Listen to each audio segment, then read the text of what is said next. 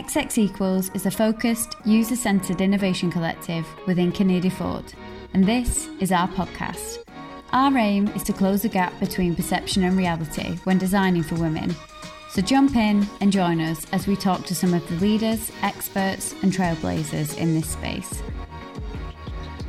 Hello, and welcome to our XX Equals podcast. Today, I have the real pleasure of being joined by Abby Covert. And rather than me give Abby an introduction, I'm going to ask you, please, to just share with our listeners, Abby, um, a little bit about um, how you would describe the work that you do and um, your career journey to date. Welcome. Thank you so much for having me. Uh, so my name is Abby Covert. I'm an information architect and an author. I'm working out of Melbourne, Florida these days. So I went remote uh, slightly before we were all remote. I've been working remotely for about nine years now. Um, so I'm kind of into it. Um, in terms of my career, I really fell in love early with the idea of helping people to make meaning with the work that they're doing, especially in the design world. Um, and I found myself in a, a, role early called information architect, which I had been introduced to in print design school a little bit differently than the way that it ended up in, in technology. So when I went to design school, information architecture, um, to my knowledge, was kind of the hierarchy of a page and, and a message. And it wasn't until I graduated and kind of entered the world of tech and design for tech that I started to understand that there was a whole community of folks that were thinking about information architecture from a digital place uh, perspective. And so I threw myself kind of fully into that world. Um, and I've been practicing that way for almost two decades now. Um, and seven years ago, I decided, after several years of teaching in art schools without the right textbook that I could get people to actually read, um, I decided to write my own. So I wrote a book called How to Make Sense of Any Mess, and it claims to be uh, information architecture for everybody. And I have really enjoyed the last seven years figuring out who exactly this book is for. Um, I would say I wrote it for students, and then I found out that it's really applicable to lots of folks. And people have reached out to say they've cleaned out their garage or they've done their memoir. Um, I've had people say that they've like restructured their careers based on this book. So yeah, it's been a, a real pleasure. Um, and most recently, um, I left tech um, to focus on writing my second book, which is about diagrams. So that should be out in uh, in 2022. So very excited about that. That's really exciting to hear that the second book is uh, is is on its way.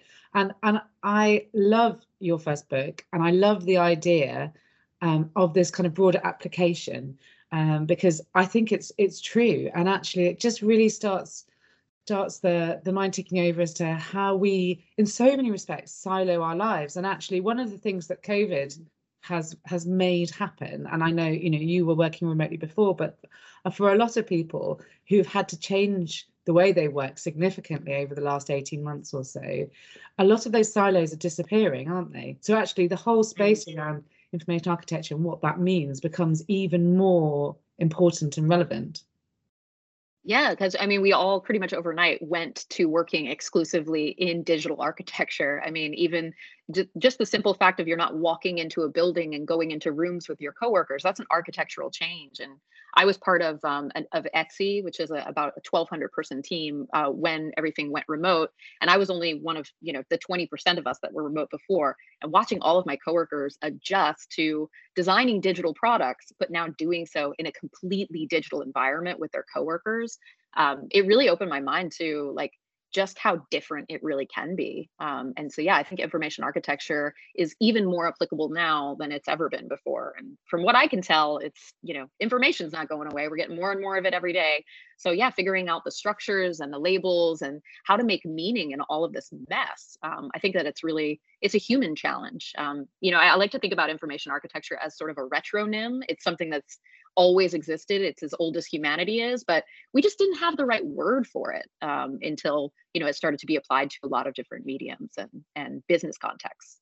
Absolutely, and just for our, for our listeners, Abby, just explain what you mean when you talk about information architecture, because exactly as you say, you know, it surrounds everybody, but they probably don't call yeah. it that.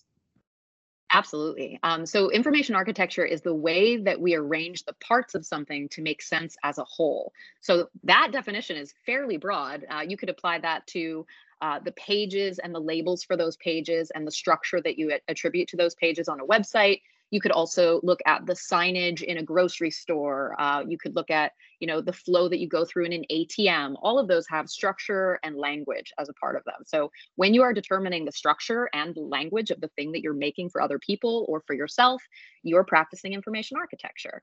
That means that most people practicing information architecture don't know those words, um, which has become a real uh, opportunity and challenge for for us as a field to sort of get that knowledge out there because i think that there is there is limits in how good you can be at something if you don't have the ability to look into it from a practical skill perspective and find other people that are doing it and share the wisdom. So you see a lot of kind of like reinventing the wheel because people you know don't have the words to type into the google to find the things that would make them better at the thing we all do all day.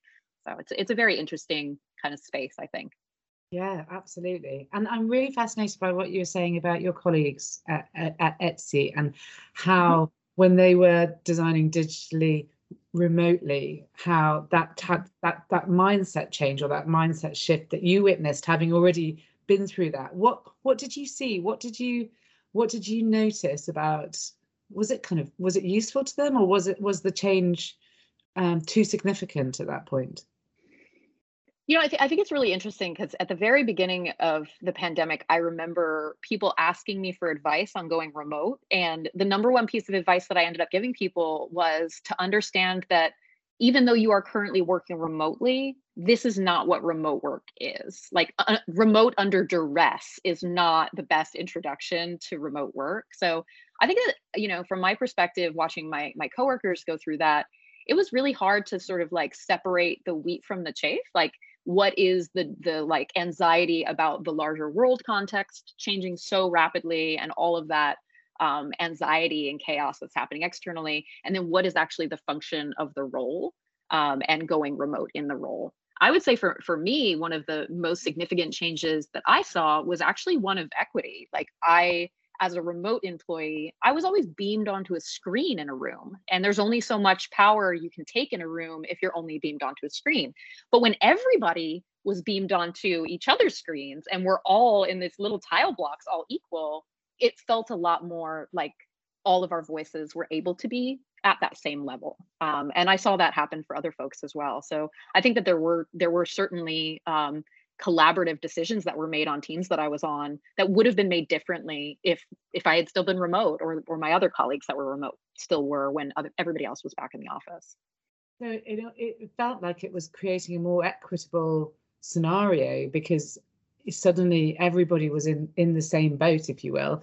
But now we've got mm-hmm. this challenge, and and I, again, you know, it's where it's it's changed the ways of working beyond all recognition. So in our business, for example, we've said to our team, you can work however you want. So if you want to work remote, I mean, assuming obviously some of our team need to be physically on site to use um, resources, you know, materials, machinery, etc. But you know, take aside you take those practicalities away, we've said you can work however you want, wherever you want, and you know, flexibility in hours and location, everything.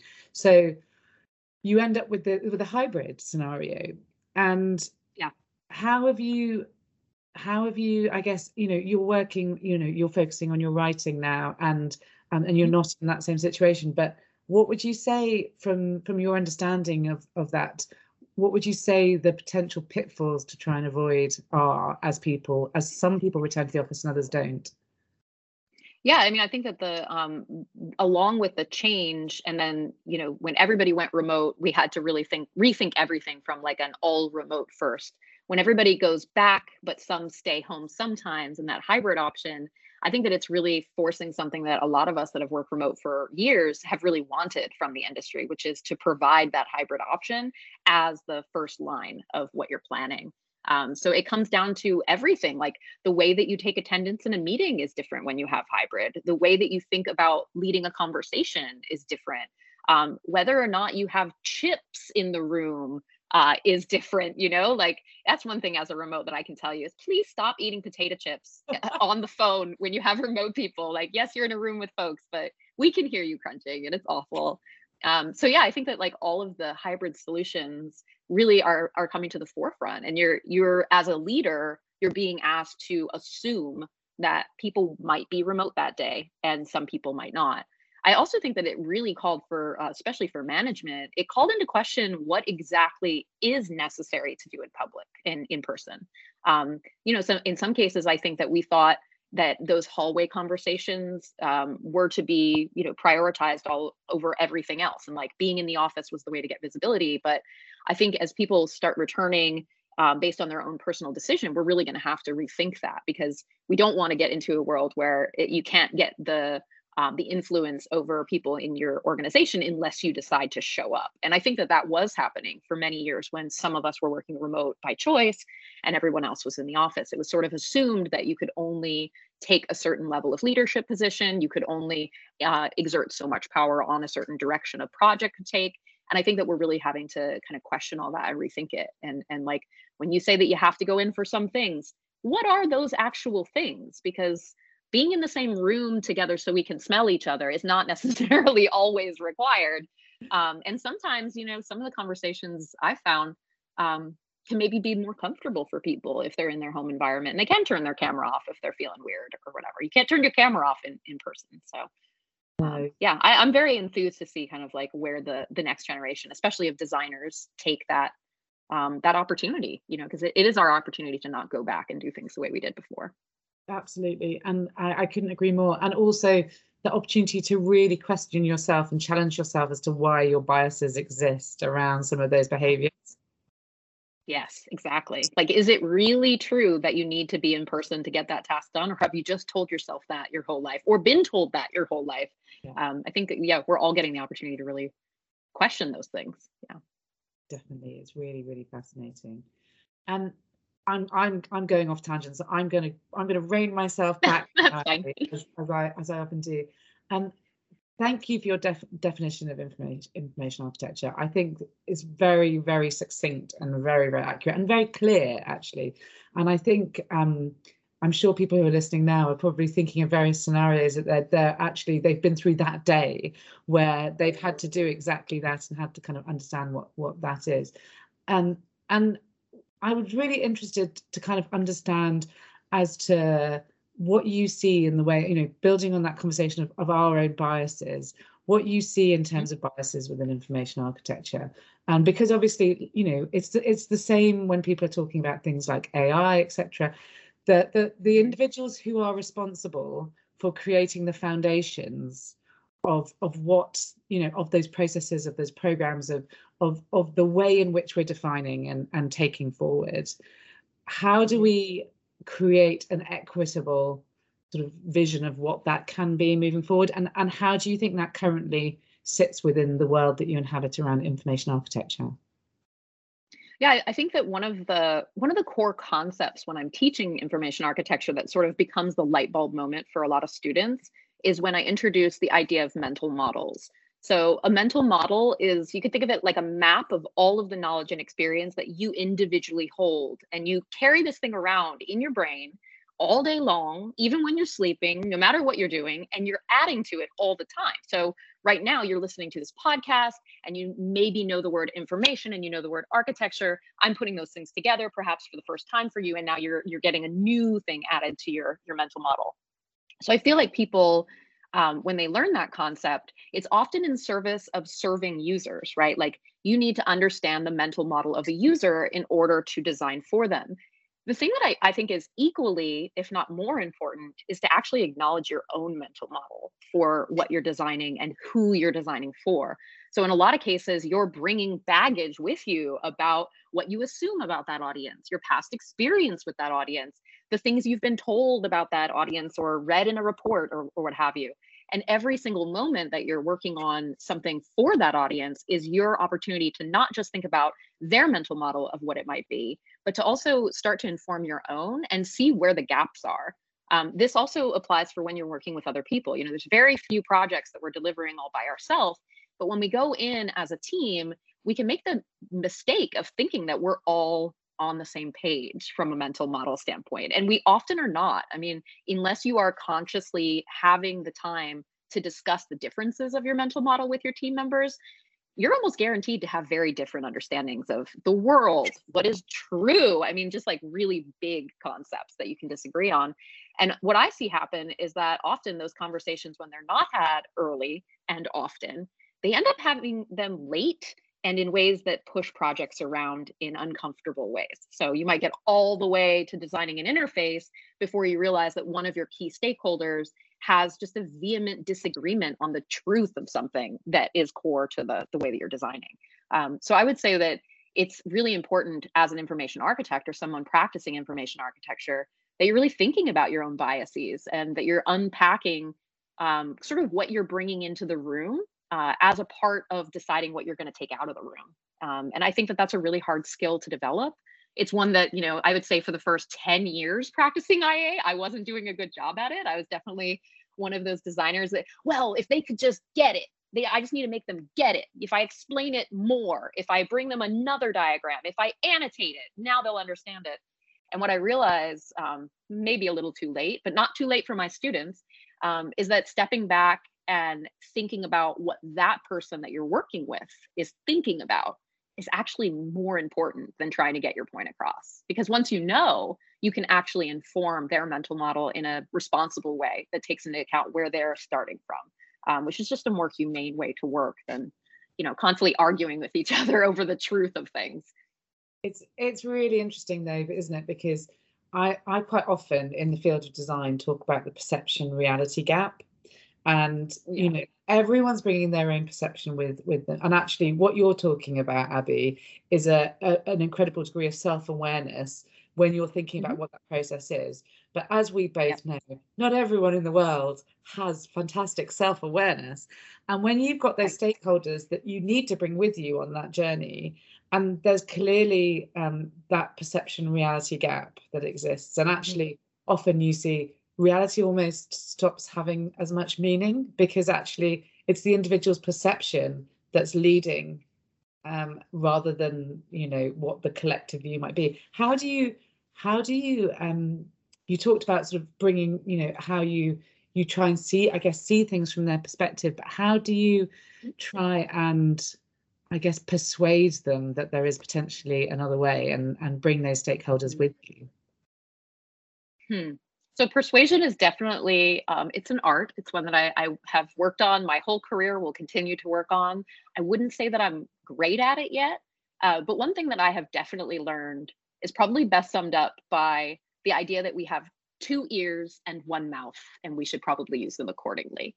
Uh, so one of the the things that I put into my practice uh, probably about a decade back was I do a really heavy investment in the front of my process with one-on-one interactions with each of my stakeholders. So what I see happen a lot is that a facilitator will get assigned to something, you know, from an architectural or a design standpoint, and they'll have a big old kickoff meeting, and everybody will be in the room, and they'll have all of these, you know, like discussion points, and they'll expect everybody to come honestly and authentically as who they really are, but the reality is that the power dynamics in that room, what everybody had for breakfast that day, how they feel about the last time this thing was ch- tried or the last person who tried it, all of that really impacts what happens in that room. So I would say that um, a lesson for me is that mental models need to be unpacked slowly and individually, which can seem like a huge investment of time. But what ends up happening is you save all of that time on the back half because once you've understood everyone from where they're coming from and you can sort of see it without trying to change it, right? You're just seeing how they see things, not trying to influence it or, or change how they see it. Then you get into the process of working in pursuit of a, a experience for a user and you have you're able to as a facilitator have better conversations to bring those people in um, in different ways so rather than you know saying like well uh, you know, Bob thinks this and Sally thinks that, I might come in and say, you know, there's people in this room that believe that this is the case, but there's equally people in this room that believe that this is the case.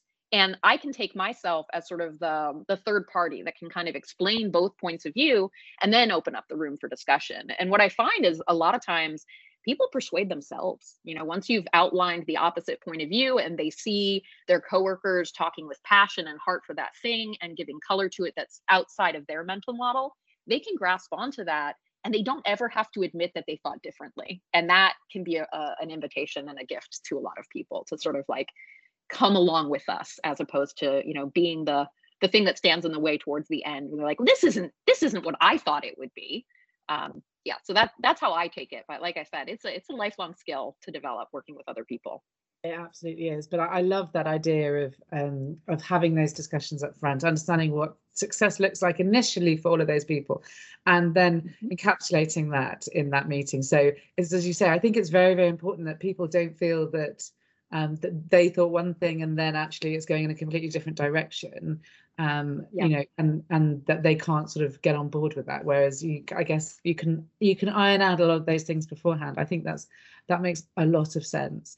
But um abby now i can imagine sort of in the parallel kind of field of and and very closely intrinsically linked field of design um there are i've got an idea of what some of the challenges are uh, with you know mm. that you face sort of kicking off a program and and, and actually taking that through to fruition um, but mm-hmm. I would love to hear from you what some of your biggest challenges have been um, within the field of information architecture.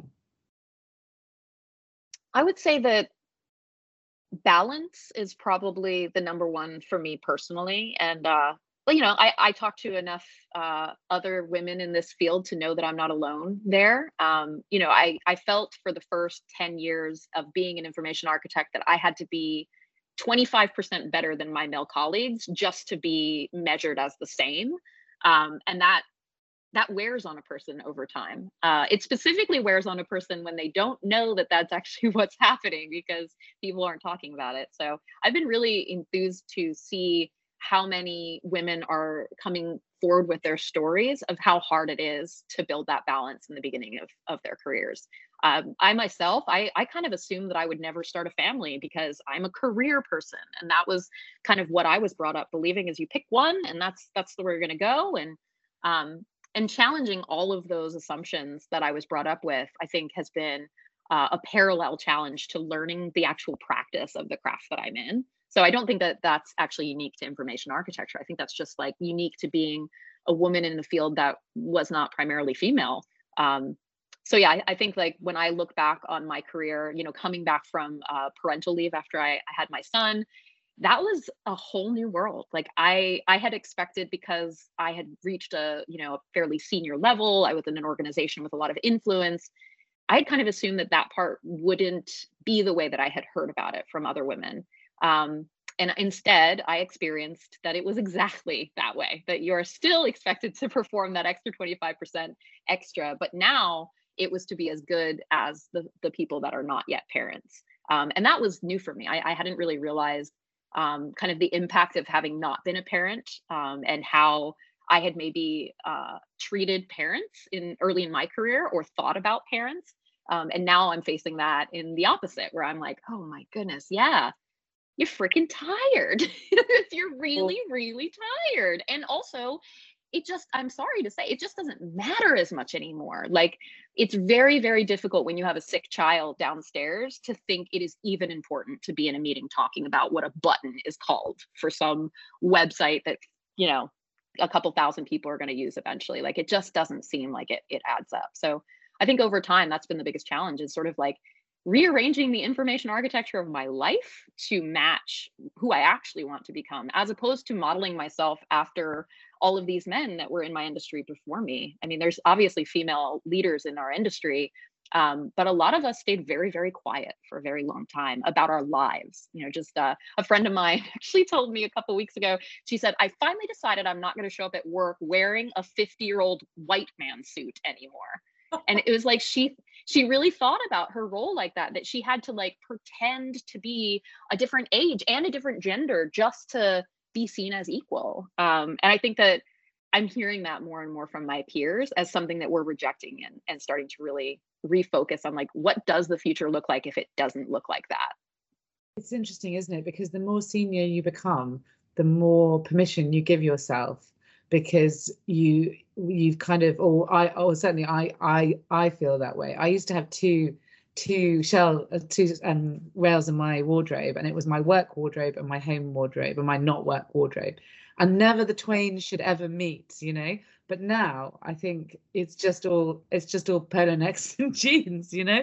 It's, i mean thank goodness the high heel culture. I i mean i know women that love wearing them but i am so thankful i only have one wardrobe now instead of you know playing the part that you're supposed to play. Because that i mean it's it's so conflicting when you're you're mentally supposed to show up as an older white man, but uh, physically you're supposed to show up as a 25 year old supermodel to get along. And it's just, gosh, how do you reconcile this? And and like I said before, it's like when you're coming through that, especially if you're in a um, a work environment with so few females and and so few in leadership positions, you literally don't know that that is what's happening. You just are adjusting in time, and then over time you realize it, and you're like, wow and the only way that we realize it is by having conversations like this which you know that's why i appreciate this podcast no, and and we appreciate you abby i think you know finally this realization and this recognition that it's it's a good thing to bring emotion to work and passion it's a good yes. thing to to bring empathy and understanding and consideration of others and you know and mm-hmm. there are these toxic cultures that exist whether it's around you know um, ambition or um, you know or kind of what what a leader should look like or you know all of these um all of these factors that have existed for so so long um and yeah. i'm really i am feeling very hopeful at the moment. I mean there's a huge to go but at least the conversations are starting. And also what's mm-hmm. really great is actually it's not just rooms full of women having these conversations anymore. That's how it started. And and I've you know I've spent a long number of years in rooms full of women talking to women about imposter syndrome and and leadership and support networks and and you know and how to ask for raises and all of those kind of things. But actually you have to involve everyone in those conversations. Otherwise nothing actually really moves. Uh, and yeah. that encourages me. Those conversations are getting broader. Yeah, no, I, have definitely seen that trend as well. I've I've seen an uptick in my male colleagues going to therapy, which I consider to be like number one KPI of change because they they do realize that we're we have something here like they're we're on to something um i recently was was listening to i don't even remember who it was and they were talking about like how hard it must be for men you know like they are expected to be just on all the time in this non-emotional way that like they're humans too. I, you know, I live with two of them and they've got big emotions and they're not allowed to show that at work. And, you know, now that we're showing up and going like emotions are important, like they're equally important to, to production. I think that they're slowly but surely really starting to buy into it. I feel like maybe you're right you know? Maybe maybe the leaders of the future are not the ones that are getting up at 5 a.m and putting in 80 hour weeks. Maybe the leaders of the future that we should be looking at are the ones that make it to their kids school events and sleep 10 hours a night and go home at the end of a hard day and and make themselves a lovely meal. Like maybe that's what we should be looking for in leaders. I mean that's what i'm looking for in leaders these days but um, yeah, we're at a we're at a very in between time. I, I, think that we could very much go in that direction, but we could also get stuck in the status quo and start sliding backwards. So I have hope, um, but I'm also like cautiously optimistic about it. I would say. Yeah, no, I think I think that's that's fair comment. I think also it's quite easy to live in a bubble and surround yourself by very like-minded people and and businesses, exactly. and and consequently, you know, I saw a heading a couple of days ago um, I think it was in, I don't know if it's UK or global, but KPMG was saying that they were asking everyone to return to the office four days a week, uh, and previously it had been two. And and it, I kind of I, look, I looked at it, I read the article, and I thought, oh my goodness, that's just insane. They're going to lose so many good people as a result of that policy. Yeah. Um, and then I'm thinking, well, who who who are making these policies? How are they? You know, or equally, is that you know, like you say, maybe maybe we're just kind of surrounding ourselves with these um, these like-minded people, and ultimately we are going to see this slide back. I really hope that's not the case. I know, um, I know a lot of women have been hugely impacted by COVID. I read a stat the other day, Abby, and it said it was actually, I think it was a, I think it was a McKinsey report, and it was so it was based on the US, and it said that 42% of working mothers said they were either at or near burnout. Oh, yeah. I I've I have uh have you have you read the book Burnout yet? by yeah. the Nagoski sisters. I have it on repeat on my Audible account. I have listened to it three times through, and I still am blown away by how much I see myself in that book and how I did not recognize the burnout that I, the level that I had gotten to. Because it is, it's just a slow, insidious burn. And I think, like, from a female perspective, it's also really important for us to realize that, like, we are um, on a path that intersects with so many other folks that are are going for that that equity that we feel that every human deserves. Um, so it's almost like the fight can't even have started yet with with how little we've achieved for everyone as a whole so you know when i look at the um the progression in tech for white women for example like that's that's great um but if we just stop and become the new problem then it's not enough. You know we need to keep going. We need to be bringing uh, folks along with us. And and i think that that's um that's part of the charge that i hope that we have the bravery for because it could be really easy to do the i got mine. Now figure it out you know? Yeah, yeah. Um, and i think that that's that's largely what men did and that's how we got ourselves into the situation that we did. Um, and so I, I'm, I'm hopeful uh, with the community that i see at least in in the design industry that we really are looking at diversity and inclusion from more than just a male female perspective um, and looking to be more intersectional Definitely. I mean, we set up a program earlier this year in our business called EDE. It stands for Ethnic Diversity Excellence Program, and it's working with final year ethnic ethnically diverse students. And it's really around how we can support them in that final year, whether that's their final year um, projects or whether that's in terms of CVs, um, you know, interview practice, networking, all of all of those kind of things. And, and our plan for this program is that we want to open source it and give it to all of our competitors so we can scale um, and and we can, you know, hopefully really start to sort of drive um, drive something because I, I, as far as I'm aware, I haven't found any other UK businesses in design in you know in in sort of our field doing anything in this in this area like that. So if we can if we can then scale that, then hopefully we can we can start to create some some real impacts. Um, but I think the other thing actually, which has started to occupy my my brain now, is is the next step beyond that which for me is socioeconomic diversity because that's the one that you mm-hmm. can't it's not as easy to spot and actually yeah. you know and and privilege and actually sometimes it's really deeply hidden by individuals for a whole host of reasons which i absolutely get and it's very easy to make assumptions about people which are often not the case yeah. so and actually i think you know that's that's probably really central going back to the point that you were talking about in terms of information architecture and and how mm-hmm. people you know journeys through that you know that that mess whatever it is or to make sense yeah. of mess how that actually you know how how different people's brains work in different ways based on all of those influences and factors from you know the first decades of their lives Mm-hmm. Yeah, and it's also the case that you know uh, an organization's information architecture is often saying a lot about their ethics. You know, coming down to just simple things about like when you make a user fill out a form, what are the gender options that you're providing? What what information are you asking about their background, and do you have a reason to do that that is altruistic towards towards the user, or are you asking for that information to tick a box for your shareholders to say that you have a diverse community of user base?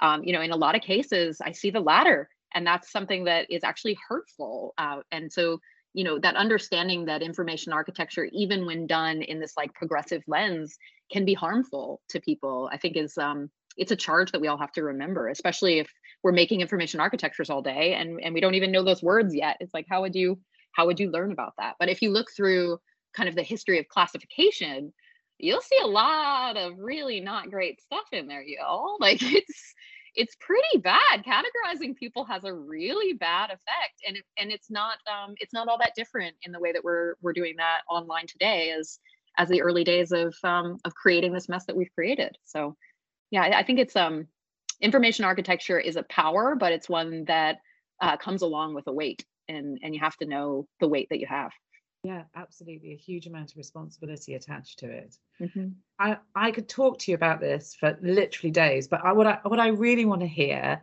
is about your new book and and how you chose chose the area and and tell us a little bit about about sort of how far you've got with it so far.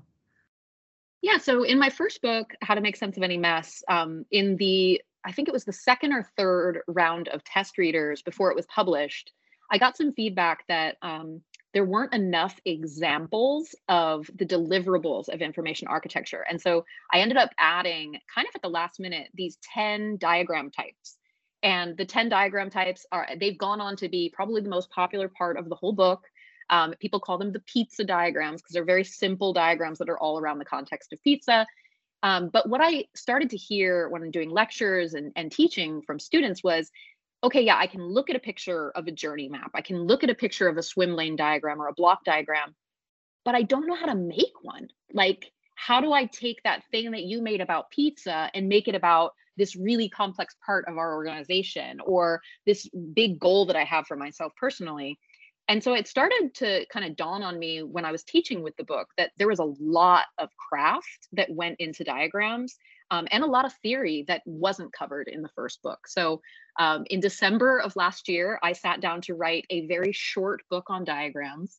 And it is no longer a very short book on diagrams. It is now very long and is in the middle of editing. So um, it's called Stuck The Purpose, Process, and Craft of Diagramming.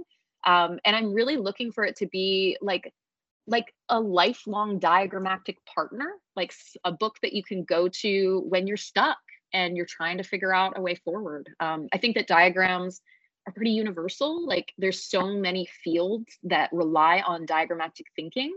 But if you look into the academic and even the practical discourse around it, it's so siloed. Like you can find lots and lots to say about like oh, how to make a, um, a technical architecture diagram in this particular standard body, or you can learn about uh, flow diagrams from the perspective of healthcare providers using them for diagnoses. But what you don't see is a lot of uh, focus on what are the things that those things have in common.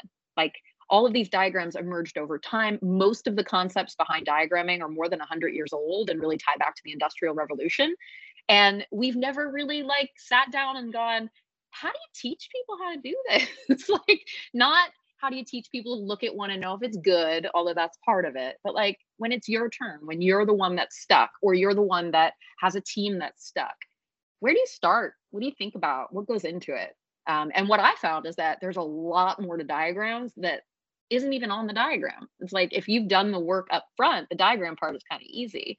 Um, but I think that people need to be given that kind of a framework to really allow themselves to think past the template because that's um, you know all these tools we have online uh, to make diagrams they'll give us a template for it but they won't inform us on like how should you think about the intention behind this diagram? How should you test a diagram with an audience? How do you know when it's right? Those are all sort of these mysteries that you kind of pick up over time in your career. My goal is to make that journey a whole lot speedier um, and also i just want to see a whole lot less sucky diagrams. Like my goodness they just so many terrible, terrible diagrams out there.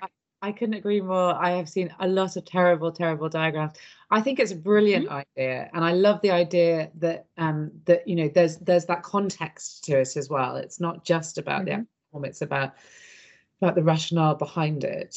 Do you think? Because I know obviously we have um, you know we talk about left brain and right brain people do you think people mm-hmm. i oh, i've got this theory that i think some people think in think certain ways in certain diagrams people think in mm-hmm. diagrams mm-hmm. and yeah. um, and they they often and people gravitate towards certain forms i i've seen it and i don't think they even realize they're doing it yeah, no, people have diagrams in their head all the time. I, I often tell my students that if you ever see a stakeholder making pictures with their hands, you know, moving things around a lot with their hands, there's a diagram stuck in their head. And if you give them a marker and you get it out of them, you can have a much deeper conversation. Because when we're all in our heads, we're just in like our own mental model about things. But I have seen the power of just putting one point on a page between two people unlock the potential for them to actually get on the same page. I mean, I know that that's a saying, but it's true. You know, being on the same page as someone means sharing that diagram that's in your head. Um, and yeah, we we all walk around with them all the time. Uh, I definitely think that there's there's people who have a more visual design bent in in their world. Now, a controversial point that I'd like to make is that in my experience, those people actually have a harder time making diagrams than those that don't have the visual sensibility. The reason is because they get stuck in the aesthetics. They get stuck in how wide the boxes are and the kerning of the type and sometimes that can mean that they've gotten stuck in their own model and they're trying to you know create this perfect crystallization that someone else is going to understand, but they haven't actually done the work to understand the audience or the context or the intention of the diagram enough to know. And so when I was teaching, especially in graduate school, I had these very talented visual design students that were in my class, and they would bring in these gorgeous diagrams and we'd hang them up for crit, and people would be like, oh my goodness, these are so gorgeous. Look at these icons, look at these color schemes. But then it would get time to critique it from like a subject matter or like the impact the diagram had and it would all fall apart. You know the the color schemes were supposed to not mean anything and we were assuming they did mean something. They used two different types of lines just for variety's sake and we were implying meaning to those differences so there's a lot i think um, with a visual design education and I, I myself went to school for visual design initially i think that you have to set that aside in some cases for diagrams it's like once the diagram is helpful to the person it was meant to be helpful for, you're done. And from a designer standpoint, that means lots of ugly diagrams, but ugly diagrams are not the same thing as bad diagrams. And I think that's a really important point. Abby, I think you need to be teaching MBA classes as well as visual design one. Oh, I, I would love the opportunity to teach MBAs how to make better diagrams for sure. I mean, first thing, like stop dragging the templates in PowerPoint. Stop doing it. They're terrible. so true so true abby i've got time for one final question i'd be really interested to know what advice you would give your younger self because i think all of all of this incredible experience and and self-awareness that we've we've spent the last half hour plus talking about i'm yeah. sure there's a lot that our listeners could learn in terms of um, you know of, of what what what would you have said to your your 25 year old self mm oh, oh, 25 year old Abby. Uh, I would definitely teach her the word perfectionist, but in a different context than the way that she knew it at that point. I was definitely chasing the wrong things for the first couple years. I wanted the thing I was creating to be perfect. I wanted it to never change. I wanted everybody to think that it was the right thing. And what I've noticed over time is that I had to let go of all of that to get anything done that I was ever proud of. Because the thing that you design at the beginning of a process does not look like the thing that comes out at the end ever. Uh, people are the main material that you're working with, which is the mushiest material on earth. Um, and yeah, everything is going to change underneath your feet. I mean, like in the time that I've been designing for information architectures, all of the tools have changed. The web has completely changed. I mean, I remember the first time that I saw a website update asynchronously and it blew my freaking mind. I was like, wait a second, how are we going to make maps of this anymore if things can change on the page? And so revisiting everything from the way you practice to what you think you know. Um, yeah, if I could clue myself in like a decade earlier to that, um, I'd probably be in a different place but I also really like where I ended up. So yeah, I, w- I would say um, you're on a good path, but also it's not going to be perfect. So stop expecting that. I think that's brilliant advice. Abby, it has been such a pleasure to talk to you. Thank you so much for giving us some of your, your time. Now, if any of our listeners want to reach out and get in, get in contact with you, what are the best ways for them to do that? So I have a website, abbycovert.com, that has everything I've ever written, everything that I'm thinking about currently. I also publish a monthly email list. Um, so I'm just talking about my process, mostly about the new book, kind of giving a little insight into what happens in my studio every month. Um, and I'm also on all the social medias. I, I'm not very good at keeping up with those things.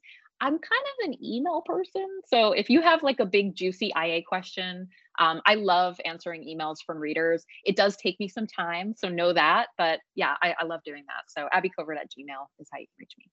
Thank you so much, Abby. Look forward to yeah. Thank you for having me. And and hearing and um, about the next book and, and seeing it in print.